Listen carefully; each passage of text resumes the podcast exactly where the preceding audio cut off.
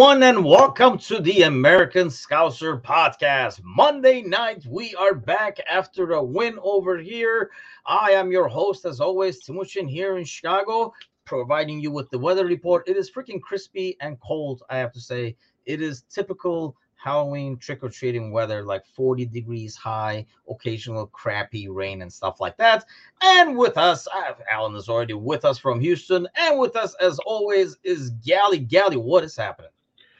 Yeah, you know, just preparing for trick or treating here as well. Like uh, cold weather, rain, wind, knocking out street lights, you know, everything that's safe about kids getting dressed up in dark costumes and walking around at night. I've always, it never made any sense to me, this whole trick or treating thing.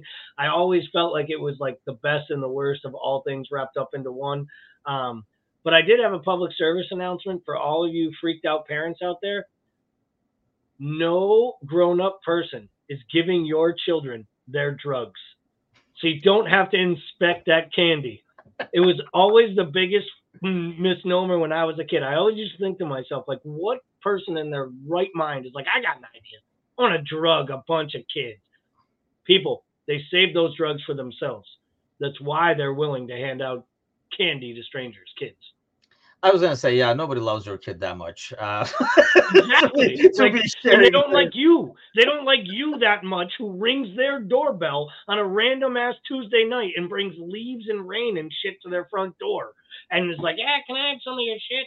Like again, we all know how I feel about kids begging for shit, but maybe I don't like them asking for candy at my door either. But I do hand it out because I'm not an evil person.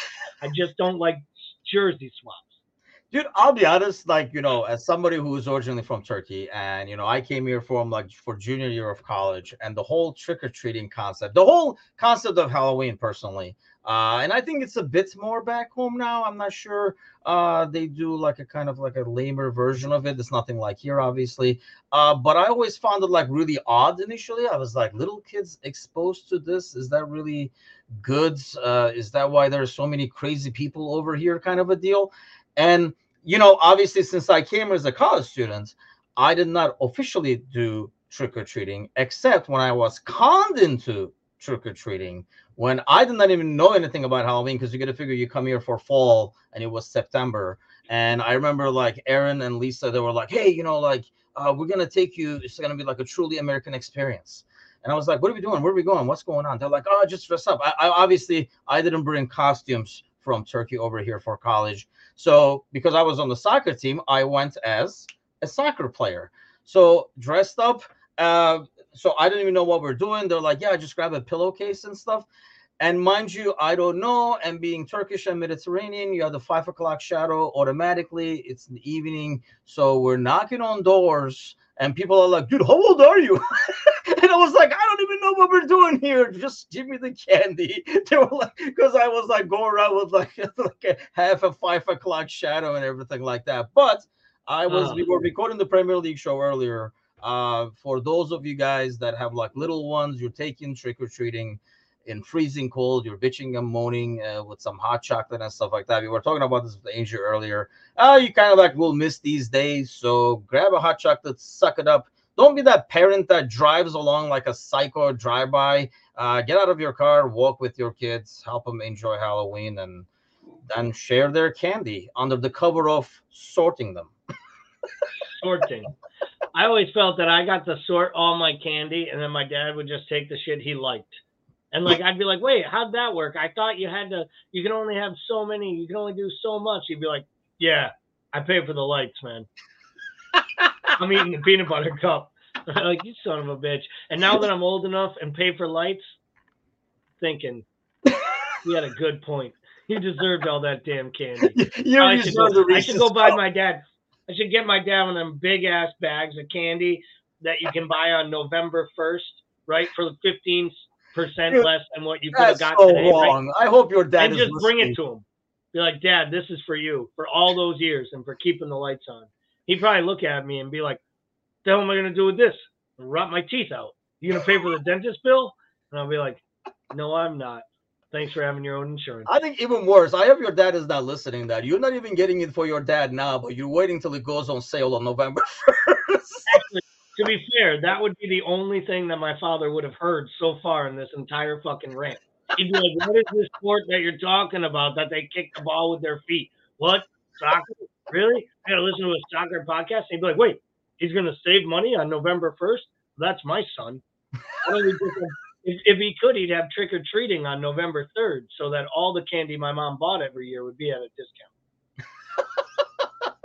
yeah, see, that's another thing. Some dads would be proud of that moment and be like, "That's my boy, thinking smart. I've taught him well." I can see that. I can see that. So That's let's talk about Liverpool stuff. Uh, obviously, there'll be a lot of. Uh, there were like not a lot of scary moments, right? This weekend, it was kind of like a smooth sailing overall. I feel like it Let was me- all treat. Let me ask you this though: Were you before that goal, the first goal came, and let's face it, that was when Forest almost like got got like hustled into uh, trying to push up and lose the ball, and they probably one thing that's you know Parker told him to avoid being countered on is how we is scored. Were you like, what was your level of confidence that a goal is going to come after you know watching the first twenty minutes or so? So after the first 20 minutes, I did think that it was going to take something kind of to unbreak it. It was going to take a mistake by them, maybe a set piece that we could, you know, craft up a play, or let's be honest, guys, like a lot of our breakthroughs this year have been from the penalty spot. I think we've had four different penalty attempts, and three times Mo made it, and the other time he missed and then made it on the rebound. And all of them, I think, were our first goals in games. One of them might have been the second, but it, they were at critical moments, let's yes, say. definitely. And we have struggled a little bit at creating from open play, less than we have in years past. So I think I was a little concerned. I think my biggest thing in this match was was I felt like our attack looked very our attack between Jota, Mo, Diaz early, even Darwin looked good. And they looked like they were connecting and, and linking up. And to me, this looked like a match from minute one that Szoboszlai was going to be the best player on the pitch. And I think he kind of continued that. And when he's playing well, I have more confidence that we'll be able to create something. Almost like we used to when we had, you know, Gerrard Suarez and there were players that could actually unlock a defense. And it's been a while since we've had a player like that. And I think that kind of gave me some confidence. But, you know, if I were saying on a percentage, probably like 60% confidence, 65. Okay. But I didn't fair. feel by any means it was going to be easy. And it ended up, in my opinion, being one of the easiest afternoons I can remember in a long time. Yeah, because these games, I mean, especially when you know, like when we played, I think the Villa game comes to mind, and this game are probably like the easiest of the season, right? But you know, well, not on paper, obviously, but ended up being like the easiest, smoothest wins. But I think with like the Villa game, we kind of expected a team that was not going to play, you know, as a low block and stuff like that. It was a matter of more about probably defending them and not conceding more than anything else and stuff, right? Whereas with Forest, I think you kind of like was, and we've seen these horror movies. Uh, speaking of Halloween, um, where you know somebody parks the bus, we try, we huff, we puff, and then they get a stupid set piece or a counter or something like that, and then they score the goal. We've lost a lot of points like that over the years. So there's that always that worry. I think the midfield right now, the way it is, gives you hope that something can be opened up because all three of them have the ability to create something out of nothing. Because I think that's probably like as I watched the game, that was my original thought. I don't know what you thought, but compared to the past, eh, especially with Diaz, and we'll talk about you know his horrible situation uh, as we go. But with Diaz not on the left hand side, normally in a game like this in the past, it would all be on Mo. And it just felt like that wasn't the case anymore. The goal could come from like different places and not rely on, let's see what Mo is going to do. Yeah, and I think that starts with having creative players in the midfield. I think it also starts with I thought Jota had a very good game on the left, which I don't normally ever say, and I'm never a big proponent or fan of. Um, I've made comments, and I know I can be a bit of a Darwin apologist, not nearly like some of the other people on this channel. Oh, we have worse. We have worse. The bar is Oh, high. please, please, please. Um, I, I consider myself a supporter of the man, not anyone that's in his actual corner or on the hype team. I mean, he's got actual like people that I think are on the payroll here at American Scouser. Um, but I, I thought his runs were really good all match long, actually moving defenders around and creating space. And I, we've talked about that for a while now. He probably doesn't get enough credit for a lot of the good things he's starting to do because he still has the big glaring misses. Um, but I think he's starting to figure out how his actions on the pitch actually work to make other players around him better. And I think we see that with with with Mo, but more importantly than anything, I think what we see is is that there is a creative spark on both the left and the right side of this midfield when you have Gravenberch and Szoboszlai lined up. And then when you add in the fact that there's an argument on his day that McAllister is every bit, if not more, creative than both of them if yeah. he's allowed to deploy forward. And I think in a match like this, where they wanted to play on the counter but didn't come out to counter, they didn't have a target man who could hold the ball up. This is where McAllister in the six kind of feels like house money because it feels like playing with two number 10s and a number eight instead of a six and eight and a slightly more creative player. And I think that had Gravenberch been up for the races, it might have been even it might have been even quicker that the goals came and everything happened. I felt like he was a little bit off his game. Almost looked like he might have played a bit few too many minutes recently and might need a little bit of a breather himself. See, that's funny you say that because I know we were like talking about this, and I know somebody like in the morning show mentioned it as well in terms of like minutes, uh, you know, having played Thursday and you know played really well too. Do you think it was tire legs or? I mean, to me, it almost felt like the places he struggled was when we were doing our really fine interplay, and look, he looked more like a guy who just joined the team as opposed to a guy who's been there for a while. Because he was always he was in the play, but it was always half a second late. So instead of controlling the ball and being able to shoot with it, he was ah he could just barely reach it, or the touch was not as good because he was half a second late. It was definitely great looking for the future but you kind of saw glimpses was like, hey, this dude actually just got here. Well, and I, I think when I say like needs a rest, I think it was as much mental as it is like actually physically tired. I think he's thinking every second he's on the pitch. And I think he's clearly also very mentally, he has a high mental IQ for the game because we've seen this before. Players don't get this many important minutes this quick at this club. Like He'd be trotting out Harvey Elliott, even if Gravenberch is the better player, if he thought Elliott was more mentally prepared. I think he believes in Gravenberch. I think now Gravenberch had two or three really good sub appearances, got a couple starts. And I think with all that, you start thinking a little bit more. You start trying to put yourself, plug yourself in. He wants that goal. He wants a league goal to make up for the big miss. Like there's so many different things True. still coming through, in my opinion that I think he's pressing a little bit. And I think nobody in the long run will be better off than Ryan Gravenberch that Curtis Jones is about to come back. Because I think they start like flip flopping games in the league and in Europa and in the League Cup. And I think it starts to help start to give him a little bit more. But I will say this anyone who thought that they bought this player and Klopp didn't have like this high of a level of mindset on him, when you see the minutes he's getting this quick, like in an ideal world, he's playing all of these midfielders whenever he can. It's going to be really interesting when Curtis Jones is healthy because he hasn't done anything to lose his spot other than maybe getting a questionable red card.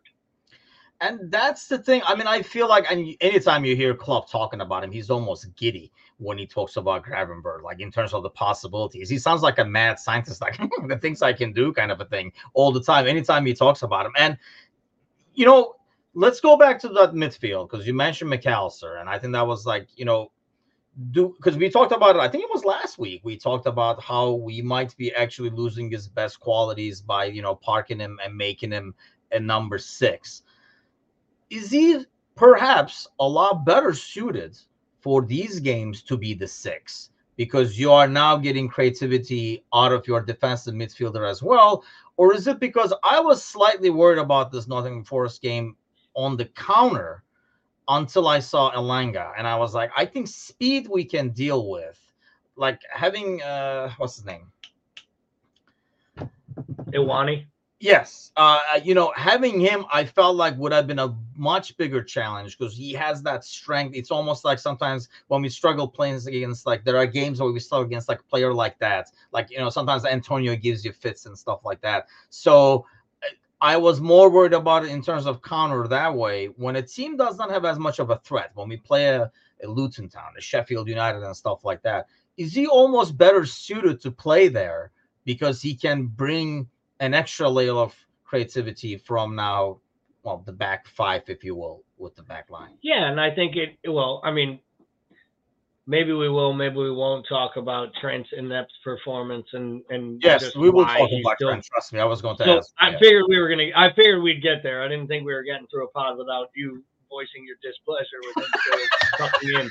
Um, but I know, but I think I think when you I think if you are playing a team that you have to worry about hitting you or having possession against you, you know, I think when we play Arsenal next, when we play City, I don't think he'll start Endo against City. I don't. Yeah. I think he should. I really do. And I hope maybe a couple performances between now and then gives him the confidence to do it. Because I think that type of a match is where you need a true sitting holding number six that isn't venturing too far forward and is only thinking about playing the six role. I also think that's a 7:30 in the morning game coming off of another international break. And if we haven't learned anything, McAllister does throw in a stinker after flying halfway across the world and playing 180 minutes or whatever he plays every time Argentina plays two or three friendlies. Um, so I would like to see Endo play. I don't know if he will.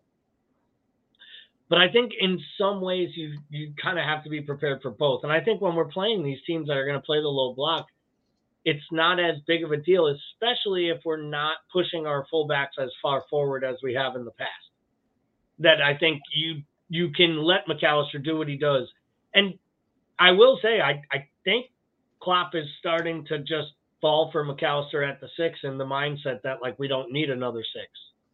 Because I don't know where he'd play him. Let's say we signed Andre right now. Where um, are, are you starting McAllister?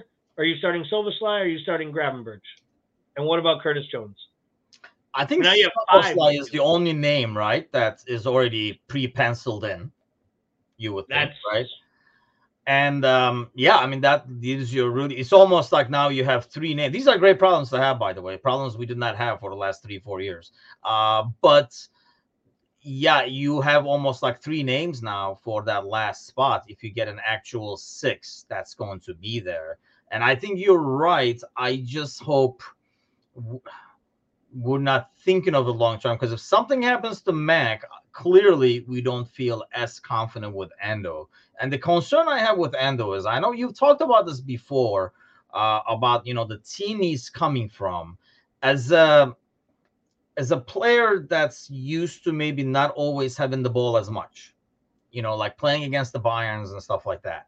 Um, he does tend to backpedal a lot. And before you know it, he's parked right next to the center backs.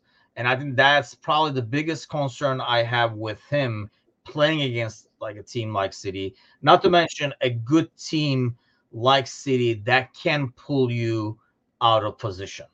And I think that's kind of like what I worry about with Endo playing that role. But I know what you mean in terms of getting an actual six to do it. The fact that we have some time to see him more where he is playing in a team that is constantly having the ball and constantly attacking, maybe we'll get him that understanding of where to be. I just, I just knowing Klopp, man, I just don't think he will ever have that confidence this fast. And that kind of answers your Andre question too. I don't think Andre comes in in January and he's like, "Move over, Mac. I got this." No, no. And if Andre comes in, then it's just for you know for the long haul. Um, it's for for the long term, and it's probably to be the true replacement for Fabinho in the starting eleven and in the main uh, format. I, I I do agree with you. I don't. I think the more we can see him, which is why I think it's important to win on Wednesday against Bournemouth because it's a match in December in the League Cup and possibly two more in the semifinals, right? And I think those are important. I also yeah. think that it's important that we, you know, progress in Europe. Excuse me, and in the FA Cup. I think right now we actually have a deep enough side where we're questioning who's going to play and how and when those minutes will come. And we need minutes for these players. And that's, I, I think it's probably something we've overlooked because Klopp has at times taken some of these cup competitions for granted and kind of voluntarily pushed us out of them. Um, and we never rotate it because we've been in the Champions League and Klopp wants to win it every single year.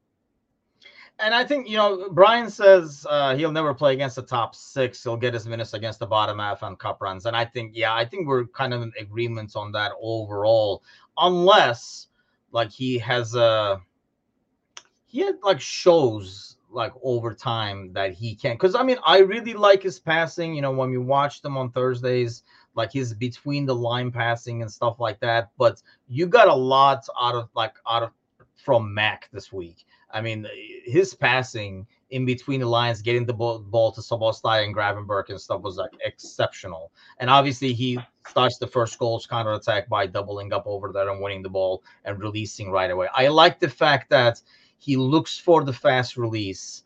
And not only that, he has a threat of coming at you as well, which you did not get as much from Fabinho. He's definitely a different type of six. I mean, Fabinho did not have the speed either, but you did not see him pushing up as much as a threat. He was more about getting the ball to somebody who's going to do something with it. But speaking of passing between lines, uh, let's talk about the center backs because I thought this was, in terms of on the ball, one of Konate's best games. And wish Bittler was here this week so we can talk about Van Dijk and how great he played. I'm not one of those guys that suddenly is like Van Dijk is back kind of thing, but I think we saw we're seeing more of more of the old Van Dijk. He's never going to be as fast and stuff like that. But even like battling with Elanga and stuff like that, it felt like they were trying that side more uh, on those long balls when they tried to release Elanga, and he handled it very almost like comfortably, like the old Van Dijk would. By far, by far the best I've seen Virgil Van Dijk this calendar year in 2023. Damn, that's a statement, man. It's almost Halloween here. No, but I'm for, yeah, you're right. You know, you're right. I, am not trying to, and I'm not, and I'm not one who bashed him, but I was one who questioned it, right? Like, what are the best days behind him? You know, how much longer can we warrant the contract? Do you have to look at a fee if someone came in with the right price? Like I've I've said it, so I'll I'll hold my hand up and say it.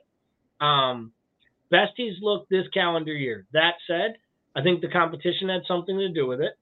I think the fact they put a Elanga up there, I mean, I for some reason thought that Chris Wood was healthy. I think if Chris Wood had started that game, and you had had like Morgan Gibbs White running off him, they would have just played long direct balls to him, and it might have been a harder task. Um, you know, they really miss Brennan Johnson, is what I see watching this team. Definitely, yeah. Because he offered them movement and he offered them a, the ability to run behind, but he also offered them an actual goal scoring, like a goal creating opportunity. He could create a goal for someone else, or he could score a world class goal. And I still think like you know, we keep talking about how well this Spurs team is and how much they're overachieving, and people forget that Brennan Johnson hasn't even bedded in with them yet. It's going to get better for Spurs when him and Son and them start playing together. They're playing Richarlison over Brennan Johnson, which makes me question whether Brennan Johnson's ever going to fit in if Richarlison's getting his minutes. But um, I I do I, I think their tactics were wrong and that helped Virgil a little bit. But I do think what I saw the most was his his awareness. He looked yes. like he knew he had to cover for Tsimikas at times. He was in the right positions. I thought, like you, I thought uh, Konate was good. I saw some people online criticizing him. Matip should have started. He looks lazy. I coming off that performance, if you're criticizing anyone in the back four, it's the guy wearing double number sixes who basically was invisible, uh, other than the three times he kicked the ball straight at an opponent's forehead uh, when trying to avoid him and miss him in a wall. If I were a player on the opposing teams, I would not be getting in walls against Liverpool because there is zero chance that Alexander Arnold's going to clear the wall. Has he has he cleared a wall this season on a free kick? The first man defending.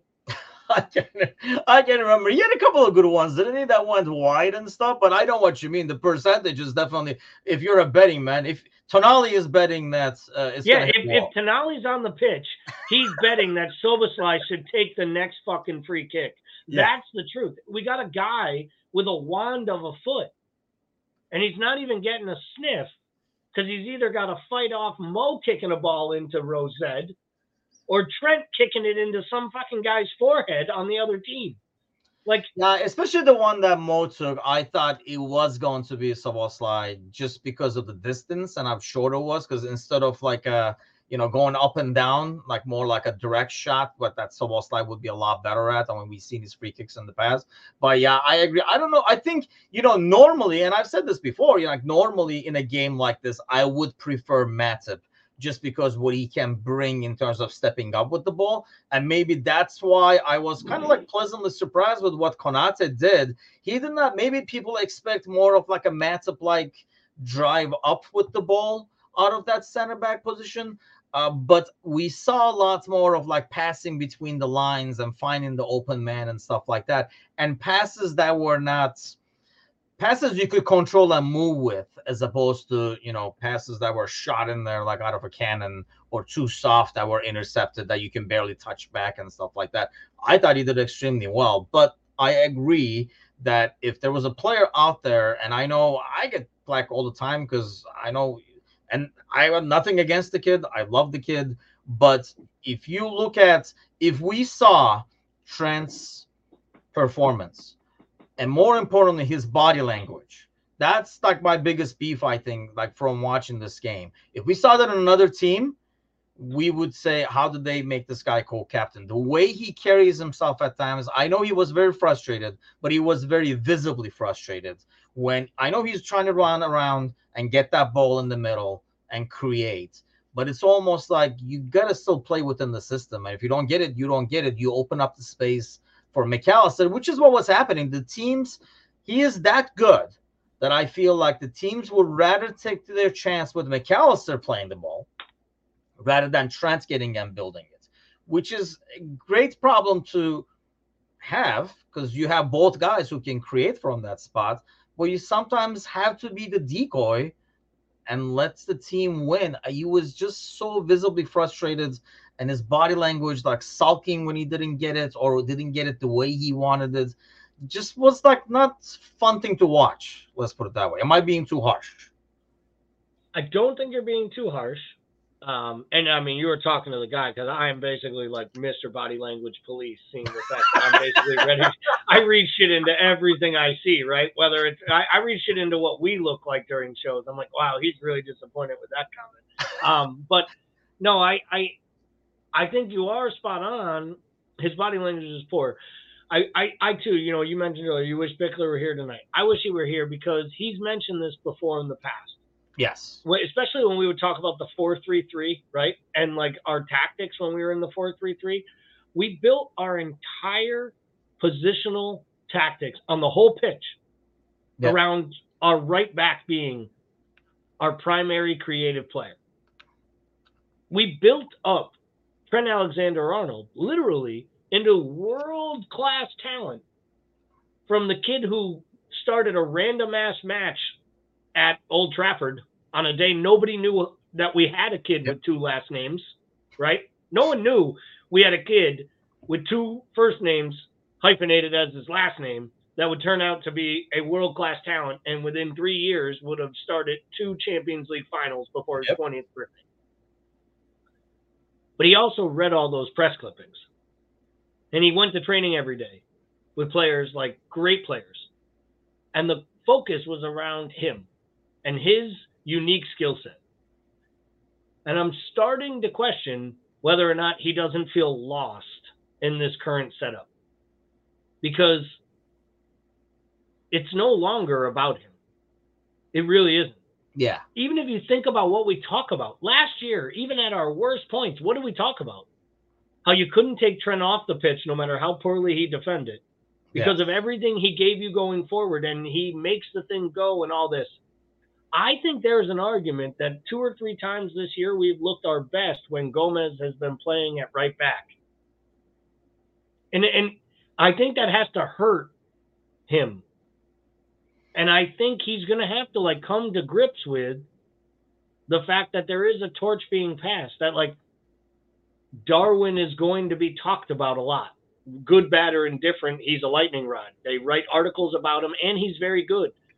I think Szoboszlai playing in front of him is greatly, almost depressing him, because it's all the places he used to get into on the pitch, and I, I just I, I I I don't know that we've ever had that conversation like mentally. If Trent is a little lost right now, and in some ways, I wonder if that wasn't part of the reason Klopp handed him the vice armband. Was like, hmm. That's I need to challenge him. I- I'm just, I'm, Do you think he is, or is it? I almost feel like it's a little bit of like the frustration of the coming from the pressure where it shouldn't be there anymore. Like you know, last year when we had the midfield that we had, we relied on his creativity. We moved him over there, worked like a charm. People started adjusting. We readjusted, finished out the season on a high note. And I feel like I'm sure he knows. We've talked about it before. This is my entire case of him, you know, moving him back to, you know, right back is the fact that, you know, we talk about how it affects Konate and how it affects Robertson and stuff like that. And I'm sure he realizes that, you know, everything is being adjusted for him to be in this creative role. So I think he almost gets over frustrated when he can't create because he knows this whole thing is built on me.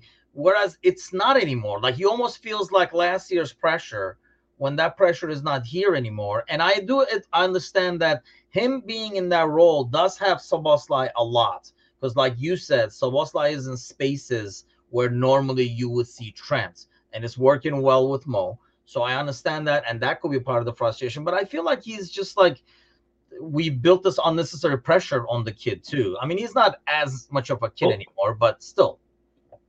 I do think you're right though. I think, and I think part of that is, is he got all this pressure and then he had all these rewards. And I think like last year was really tough on him. I think missing the World Cup, I don't think he'll ever actually communicate how hard, how much that hurt him not being at the World Cup last year with his teammates. And I just think it was a really, really tough 12 months for the kid. I think he, you know, he cut his hair. I think he did everything he thought he could do to like change it all. Bring sexy back. and, but in a way, I feel like what he didn't do was he didn't bring back that Trent Alexander Arnold everyone was expecting. He he doesn't look like he's the best fullback in the Premier League, let alone the best. There was a period two years ago. I remember one of my buddies was like, he's not the best defend. He's not the best fullback in the Premier League. He's the best player in the Premier League.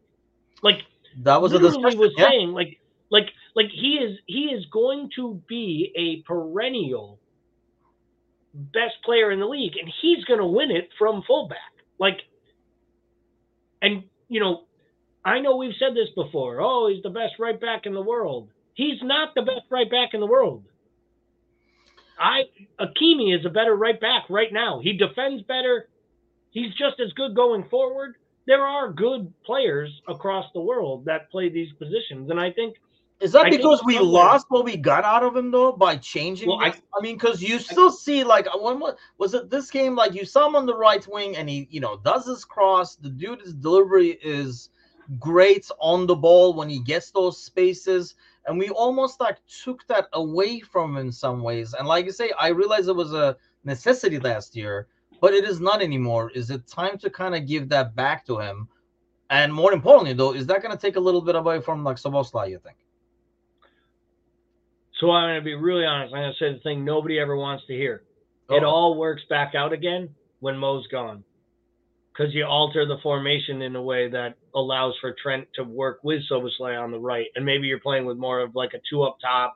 You play with more of a four two three one, or you know what I mean? Like Yeah. you you that's where I think we reshift. And I do think, and we've talked about this, I think we've been evolving towards that. And I don't want Mo to leave, but if Mo were to leave this summer for huge money and you reinvest it properly, there are formational. You can actually change your formation now. We wanted Klopp to change the formation two years ago. Yeah. To try to make Naby Keita work, to try to get more out of Ox. Now we have young Carvalho. Now we have young, more talented players in their primes to actually fit into those parts and play these different formations. I I'm gonna raise my hand. I don't know if he can do it. I don't know if he will do it. But could I see a world where Trent gets to be more of a right back and Szoboszlai be more of a right-sided attacking midfielder that attacks a little bit further and then I mean Szoboszlai and Trent interchanging on the right would be pretty scary for teams, especially if they're crossing the ball to Gakpo and Nunez in the middle. And Yeah. maybe that's what it ends up being. Maybe we end up with a two up top type of a formation with Nunez and Gakpo playing off each other, which might play to each other's strengths and and you get Jones and Szoboszlai. I don't know if it'll work. My It almost point makes is, is too much sense for it not to happen. Let's put it that way. right? I mean, I'm not trying to, it, it, and that's a world without Mo. Yes. And that's not one that anyone here is voting for. Don't yell at Gally. I mean, you're going to anyways, but um, I just, to me, it just looks to me like Klopp last year dropped him in that spot out of necessity to change something that was just not working and to get him out of his own head at having to defend, going backwards with his own back to goal because it was not working. And I feel like it worked in the microcosm. So we felt we had to do it again this year. Then we went out and bought a bunch of players that don't require that. And in some ways, we decided to take what was our maybe our second best or third best most talented player. And like we've almost marginalized him to the point that he's just another guy. I just said I think we looked as good with Joe Gomez playing. But I think you know. Here's the thing. Maybe he does not take pride, or he does not see that as an accomplishment, and I can see why not. Of being a decoy or being somebody that the defense focuses on, and I think that's kind of like you know you get that with Mo sometimes. You know, sometimes you get you know he's. I mean, not, I don't. Decoy is maybe not the right word, but he gets so much attention, and defenses focus so much on him. They might be able to stop him, but it opens stuff else- elsewhere. And I think if the midfield is doing so well right now, and Mac can like with you know with those passes, Konate gets so much time on the ball to create. I think Van Dijk gets a lot more time to do those diagonals he loves doing. Mhm. And that's mainly because everybody's trying to figure out where Trent is. Keep an eye on Trent. Keep an eye on Trent. Don't let him get the ball, kind of a thing. And I know, but as a player, I can see, especially as a young player, I can see how he might not take as much pride or joy in that, as opposed to corner taken quickly or you know crossing a ball to get the assist or cracking a shot as like a follow through in like like Leicester game. I can see that and that's natural. I don't blame him for it. It's not as glory, but at the same time, as a now that he's a vice captain, he just does have to understand that it's the group's success more than your success. But it is hard for a young player who got so much success and like you're saying, so many accolades and stuff like that, so much praise so early. It's almost kind of hard to take a step back and I'm being like, I got this thing working over here. And to be fair, you know, you mentioned Mo, and I think it's a really good analogy of how like sometimes Mo doesn't want to be the decoy. And let's be real, a couple years ago, Mo didn't like that. Yep. If Mo wasn't the number one focal, he, you know, it was he was a lot more selfish, in my opinion. I can say it. A couple years ago, those times when Mane was frustrated and they had the little tit for tats on the pitch, there were times where Mane was right. I don't know that the way he handled himself was right, Yeah. but his actions for being frustrated were okay. Now, I think we've seen a change in that, though. I think we've seen an evolution to Mo's game where he's become more of a playmaker. Maybe it's he has more faith in the players around him. Maybe the manager told him, you know, we're not running everything through anymore. We got a, you know, striker in the middle who scores goals. We got a poacher on the left. We got a winger. We got, you know, a Gakpo that's like a Bobby that just brings everything together. And we got Szoboszlai behind you and Gravenberch. And like, I think with Trent, it just comes down to the fact that it used to feel like the game plan was dictated around Trent's skills. And I feel like now the game plan is around a more diverse set of skills across the whole table, and maybe exactly what you're saying is true, they're actually asking Trent to play the role of decoy. And I don't know that he's willing or confident enough in his own skin to feel like he's contributing when he's not on the score sheet or he's not influential because he's always questioned about his defending and he's a defender who plays in the midfield and a mid you know like Yeah. And when he doesn't know what his role is he's just abject and i think the scariest thing with trent and we've said this before is when he doesn't look like he's engaged Yes. doesn't look like he even wants to be there. And we're critical of Fernandez. We talked about it in the Premier League show, the Roy Keane comments. I'll be honest. There's going to be a moment where Liverpool has a really bad day at the office and he's the captain. And I'm not sure he's the guy to get us out of it. And I don't know why Klopp did it, but whatever his motivations were, if it was to motivate the player, I don't think it's working. Yeah, I mean, uh, Sparky says Trent seems disinterested for parts of the games, and he does. And here's the, I guess the only thing is, just needs patience, because just like when we moved him in, and he was suddenly like creating everything, and people adjusted, I feel like they will have to readjust back now, because teams are going to realize, hey, yeah, it's great, we're stopping Trent, but they got the Szoboszlai guy over here, they got the, yeah, we gotta pay attention to these guys too, and that automatically opens up more things for Trent. So I think with that patience that will come, that's why more than performance, because I think that will change, like I say, as teams readjust and realize how deadly some of these other guys can be, and they can't just worry about Trent and Mo and forget about everybody else. Maybe they could in the past. They can't do that anymore. I'm hoping, like down the road, that's why the body language worries me a lot more than performance because I think performance like ineffectiveness, like he was barely visible. That's fine and dandy if the, you're the focus of defending and that will come back. You'll have more space and the kid is ridiculously talented and has the vision, so he will do what he can do. But the body language part, until then, you gotta keep your composure and you know realize that hey, we're still freaking winning. And that's all that matters kind of thing. I think that's what i kind of want to see from him. But let's see what happens. Like i said i really think teams will adjust and then you know we'll go back to getting more of the Trent that we're used to because he'll have more time on the ball. He really does not have much time on the ball. And i feel like the moment he gets it he almost forces it knowing he's not going to get that moment again anytime soon whereas in the past when he was on that right wing they could go back and forth with Mo and you know Hendo and stuff like that. And he knew, you know, the ball is moving. I'm going to get it back, and I have more opportunities to do something with it. He does not have that as much anymore. Hey, Sparky's here. Can we not talk about Henderson right hand passes, left to right passing, please? We don't need to start that. We don't need to get that going again. Just kidding, Sparky. I'm, yeah, I'm amazed there hasn't been a comment on that yet. I'm sure he's typing, maybe like he's eating at the same time, so the typing is going slow or something. Okay, let's talk about Wednesday real quick before we go. Uh, Bournemouth away. Um, this is a little different, right? Like when we talk about Europa, and that's why I want to get your take on like what kind of a lineup you want to see. I think with Europa, we're okay with like full rotation, get anybody and everybody because it's six games. You're gonna win the group either way, kind of thing. Whereas this is a totally different scenario. How much of a do you want like a Europa lineup on this thing, if you will, or do you want No. something slightly modified? No, I think we need a slightly modified lineup.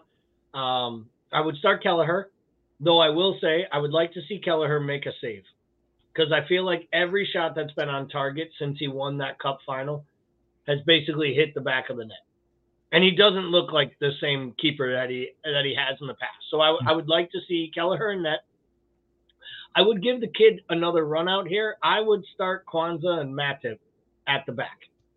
Okay. Um, and I would start Gomez on the right. And I think the Chambers kid deserves another start on the left. Okay. And I thought he was fine in the Europa League. Um, he wasn't great, but he was okay. yeah. So And I and and and I think Tsimikas was fine on I, Saturday. mean, be fair, I was just gonna say like I don't I can't even like think of a No, lot was- of things Costas did, but nothing negative either, so that works. he, he, he went forward a couple times. I would have liked to seen him go. He he went a little Henderson on me, kept passing the ball backwards. I was like, "What are you doing? You have a great left foot. Go at someone." But he, I think he didn't want to make a mistake because he knew Yeah. They weren't trying to go forward. So I'm I'm I'm basically flipping out the entire back five from the start. So I guess I I'm was gonna say, yeah, you said that. Okay, full let's change, keep going. Endo. wholesale changes. Uh, and then I'm I'm starting Endo and Jones and Elliott in the midfield. Okay, and who is up top? Well, I think up top you don't have a choice. I think you start Gakpo, probably Jota and either Nunez or or I I don't You love the idea of Harvey starting as like right wing, maybe, and You could, and then what are you doing? No, but I, I just feel like Gravenberch needs a little bit of a rest. I think McAllister probably needs a little rest, and I think Szoboszlai probably needs a little Yeah. rest. And so I think you got to do this. So maybe maybe you just did it. Maybe it's Mo on the right. Let Mo go out and get his two freaking goals against Bournemouth. He scores every time you play him. Get him early, and you start Mo, Gakpo, and Jota up top, and then the three midfielders I said Jones, Elliott, Endo, and then the back of Quansah, Matip, Gomez. Chambers, and and and Gomez. And with with all of that, it means Van Dijk and Konate are starting at the heart of the mid at the heart of the defense, and McAllister is probably in the six. Because what do I? Which was that's the thing I was gonna ask. Would you rather have him like in the midfield and up top?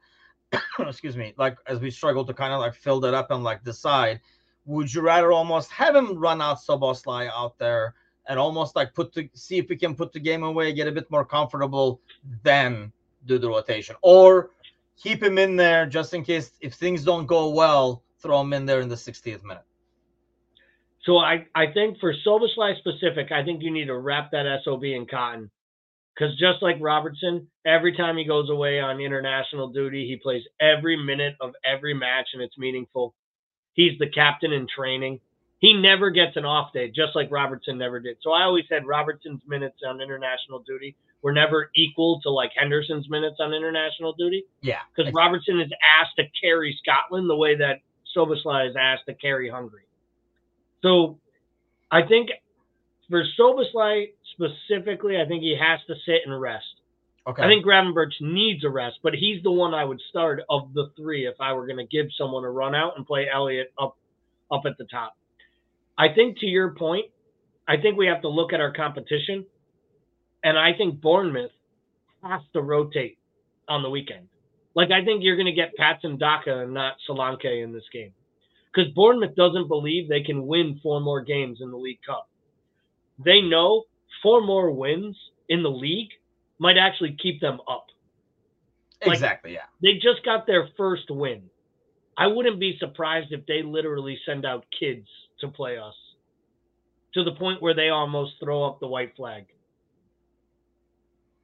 See, I look at the lineup. I mean, over what we did over the weekend, and if there's any sign of what we're going to do, if we can try to read Klopp, that's why I feel like like Jota will be out there, Gakpo will be out there, and I can see like Harvey being out there on the right wing and maybe get Gravenberch in the middle.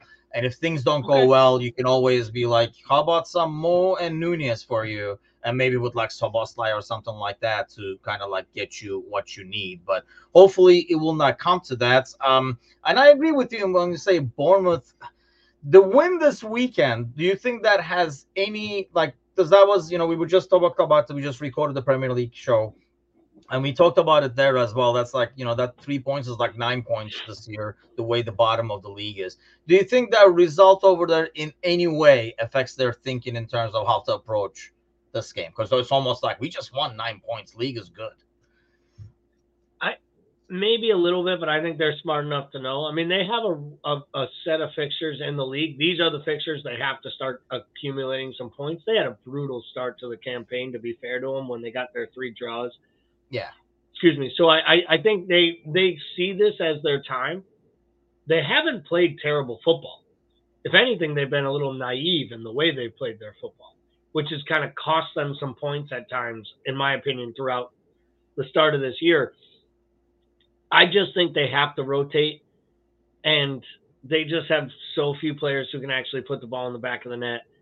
I think you're onto something there. Maybe they do start with a semi-strong team with the idea that we just have this stacked bench. That if we have to, our five, just so you know, Bournemouth, our five subs are going to be Mo Nunez, Yeah. you know, Virgil Van Dijk, uh, Trent Alexander Arnold, and Silverslide. Yeah. And how do you like them apples? And they're going to be like, well, we're going to allow you to score three goals before you have to bring all those guys on, anyways. I still think a team of Gakpo and Jota and Elliott, even a kid up top, I mean, should be able to go out there and score goals. And I still think our defense is strong enough to keep them out. And I think we'll come out for this one. I think we'll be up for this. It's a Wednesday afternoon. I think I think I think the rotation will be heavy, but I think there'll be a semblance that looks every bit like the team that was playing on Sunday. Because if there's one thing I've noticed, when we're playing well, which has been all but maybe one match, outside of Brighton, I can't really think of one where I was kind of like meh all year long. Chelsea, maybe it seemed disconnected a little bit, right? It, it, but it was so early, and we had so yeah, many new players. And to our point, right, we didn't have enough guys. They came in late in the season, but I think you're right. We, and let's be honest, how does Klopp set up for a team that he has no idea what to expect? Yep. Because that could have been a great Chelsea side, and you have to play them like a top six, and or they could be the Jekyll and Hyde that you know just spit the bit against Brentford and decide to send their keeper up and not have a defender back. Someone figure that shit out for me. Um, but I just I looked at I look at the way we played. Other than that Brighton match, we've had good performances in just about every single one of our matches. And I would expect that to happen again on Wednesday. I think it's kind of like permeating throughout the, the side right now. It's just too bad. Like, this is where having a healthy Thiago or having Bajcetic healthy, this is yeah. where that extra depth that we thought we were fostering would be so worth it. Or like if Carvalho were still here and hadn't asked to go out on loan and then literally play like a dog at the club he's at, so he can't play. I mean, you know, like everyone's saying all the time, like, oh, this guy's did this. You see that goal he scored on loan? It's like it'd be really nice if Carvalho was actually playing on loan. He's at a place like Leipzig that loves to play kids. He can't get yeah, on the pitch. He can't get on the yeah. That says a lot by itself, doesn't it? Exactly. And I think the attitude part and honestly, like we have the death, obviously the ass situation, which is like, I mean, unheard of. Uh, like I've never, I don't think we've ever run into something like this. And I was speaking to my buddy uh, who's from Colombia, and he was even saying like, you know, these things don't happen as much anymore. And I know, you know, the mom they have, but still searching for that. I know, like you know, we were talking about it this morning show too. I think that kind of affects. It's it almost feels like if we have a death issue more than the midfield now. I don't know how the heck happened. Maybe and then hopefully like the kids like Kaide Gordon and stuff like that, and Ben Doak, obviously if he was healthy. Maybe we're missing that, like a young winger that we can play and rotate, because it feels like we have an easier time you know, filling in the midfield in rotation with Endo, Jones. You know, you can put Harvey over there. We almost like have an issue if you move Harvey to the right wing. But I feel like we can't rest still more, which we talked about in the beginning of the season too. You don't have somebody to play that right wing, especially since Doak is out. What a world we live in that we have so many options at right? midfield that we don't know what to do with ourselves at Liverpool Jesus. Football Club. Um, I don't disagree with you. I, I we've all said that Mo cover for Mo is our number one concern.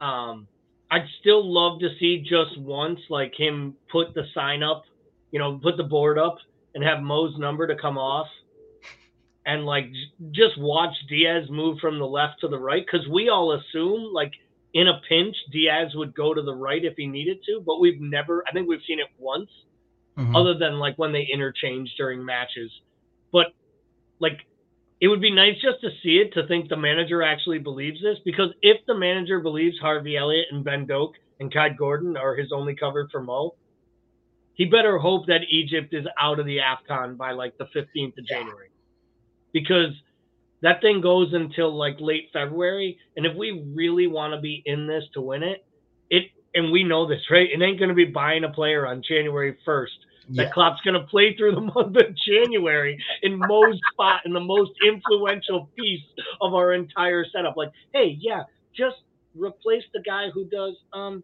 everything. Everything, yes.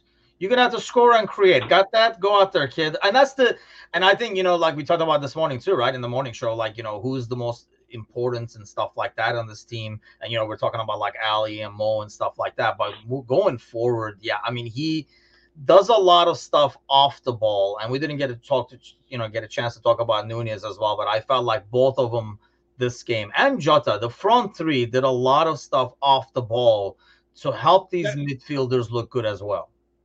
Best I've ever seen these three players play together for an extended period of time. Yeah. And and I've been critical of of Jota and Nunez on the pitch at the same time. Yeah. I don't love it. Um, but I will say, you know, I've been an apologist for Nunez at times. I know we don't have much time left here, but I thought his I thought his composure in this match of just doing a job and not just doing it and look like he was going through the motions, but doing his job from the runs he made yes. to the ways he dragged defenders to, you know, I don't think enough's being talked about about how he took the shot that forced Turner to palm the ball down. Like he took the shot. The better chance for him to score a goal was to actually go near post and try to beat him up top off his right. But he deliberately made it come across his body because he knew if it forced a save, it would push the ball into an area and then a goal could be scored. And yes, it's easy for Maka and us to laugh and say, like, oh, if he doesn't have to think about it, he's not too dumb to miss it. Getting his feet right as quick as he did in that spot when Szoboszlai whips the ball across the six yard box, you actually see him like open up his hips and get both of his Yeah. feet right. That's the type of stuff we always talk about that you can't teach strikers. Like he misses tap ins, but you can't miss being in the right place. You either know to be there and you feel it or you don't. And he does feel that. So like when he does things like that, I look at it and I'm like, like it's starting to click. And I don't want to get too excited because I'm not a non, but it's exciting times. I mean, here's the thing: the kid has been put in an impossible position, and this is what media does, right? Like when he scored that goal, it was like, oh, I don't know how much Nunez knew about it. Well, that's the whole point, though, right? Uh, but if Haaland does that, and you know, if you watch the City United game, Haaland missed a like a couple of ones that if Nunez misses that, the narrative is totally different. And I'm not comparing the two. I realize Haaland does a whole lot to kind of maybe give him the benefit of the doubt because of his finishing so far, but he misses sitters as well. But if Haaland scored the same goal Nunez did this week, the commentary is oh his reaction on the ball, how you know, what he did, how you explained it, that will be the narrative. When Nunez does it right now, it just becomes like I don't know how much he knew of it, uh, but the ball was fizzed in there, like he was like a freaking like wall over there that the ball bounced off and went in. He adjusted to tap that thing in. Easy, easy or not, either way, him being able to do it.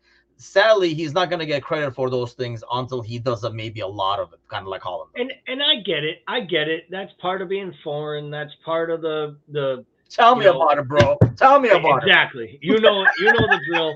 But it's it, it it is though. I mean, it's part of it. And and for whatever reason, even though Haaland is foreign, you know, they remember these same English reporters remember his dad playing in England. They remember the leg break against United. They feel bad for like there- there's there's there's a story behind Haaland that's been there since he was a little dude. Yes. Like people talked about how he grew up a Leeds supporter because his dad played at Leeds, and like that just lets you know. Could you imagine that like Vigo looking sob with that long hair, rooting for Leeds? You want to kick that kid right in the nuts. Um, but it, it, I just, I think what it comes down to with with Nunez was, I think it was Matus. There was a moment in the second half where Darwin like gets tied up with a defender. The defender clearly just throws themselves to the floor. It, no, Darwin does nothing, doesn't touch the guy. Yep. And the announcer, the color commentator, goes right in on like just a ridiculous moment by Darwin Nunez. No need to do that. And I remember Matouche right in Discord being like, Darwin doesn't touch him. He turns the guy. The guy flops because he knows he's about Yep. to get run down. And this announcer, instead of just saying, great sell job by the center back right there, Darwin Nunez was about to out, you know, outclass him with his pace. It's just like, just a ridiculous foul by the, Yeah. you know, Uruguayan hothead who you know, cheers on his own goals and and and with the big spot.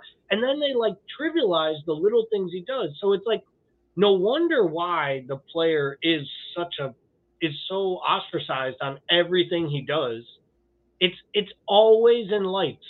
A miss, huge problem. A goal, well, he's supposed to make those. Like Yeah. it, it it doesn't matter what he does. He makes a tap in, it's not good enough.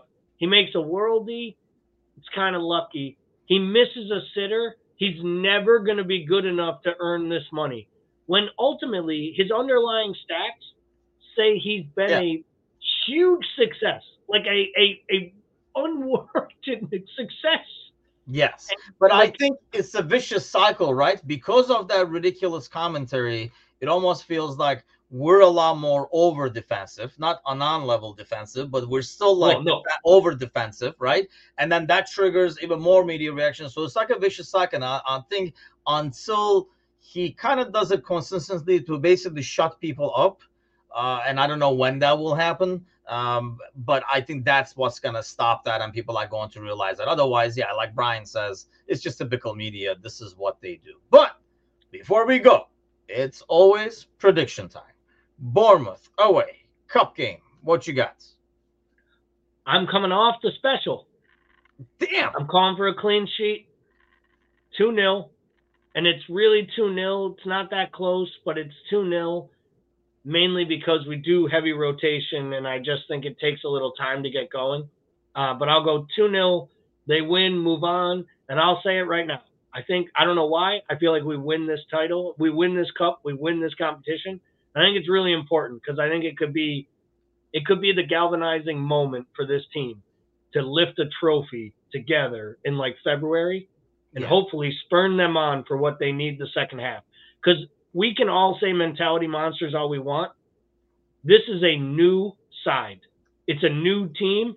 It's got new captains. It's new everything. And I think winning a trophy, letting Virgil pick up that trophy, celebrating at Wembley, I think it can go a real long way for us, like challenging for the league and possibly winning the Europa League title as well, which I think is a real goal for this side right now.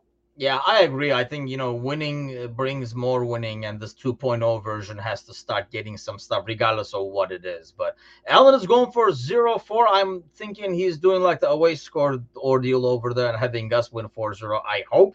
Uh, Shelton is going with the Timucin special, and you know what? My special is back, baby. Uh, I went with the 4 1 over the weekend. I'm bringing the special back, the house special, Timucin special 3 1. I only feel like we don't keep the clean sheet just because of when we rotate so much, there's always some kind of weird disconnect that causes a situation where we get scored on. And kind of like you mentioned earlier, too, I don't have full confidence in K. He's not the guy, he's not the Kelleher Oh, that we had last year. And I don't know, fair or not, maybe we don't see a lot of him, but I just don't feel as confident with him in goal as I used to. I know he's not going to make those like alley saves that you know, flips the game on his head, but still, it just does not give that comfort when a, a ball is He- thrown towards our goal. I worry as opposed to He- being confident. He used to look like a starting goalkeeper. Like two years ago when we were in those runs, I never once would have questioned that he wouldn't have done what Matt Turner did and get himself a job to start in the Premier League. And really, those offers didn't come in. The league offers we got were from outside of the country. We're in the championship. He didn't want to take the pay cut, clearly, which I don't blame him. You're a professional. But, you know, I don't see anybody arguing in Discord anymore whether or not he should be the Ireland starting goalkeeper if he's not even getting called up for Ireland during senior cap appearances Yeah, he's I- I getting passed over at this point. And you know, there were clubs offering 30 million for a backup keeper, and we turned it down because we thought we'd get more because he was coming off a huge year. And I think we'll be lucky this offseason, and I do think he gets sold this summer. I think we'll be lucky to get 10 or 15 million. I, think, he has dropped down to the Matt Turner like $10 million offer for a team that might stay up. But you never And- know. I mean, like I say, he will get. A, the good news is, I think he's going to get a lot more opportunities to maybe change that narrative. But you know, we will see. Uh, it's it, we'll see if he keeps saying it's a great opportunity for Kelleher and replace Ox maybe in that narrative. But that's for another Monday. That's it for us this week. Uh, have a great week, everybody. We'll be back Wednesday morning with the morning show brought to you by Reckless Coffee. So we'll catch you guys then. Take care.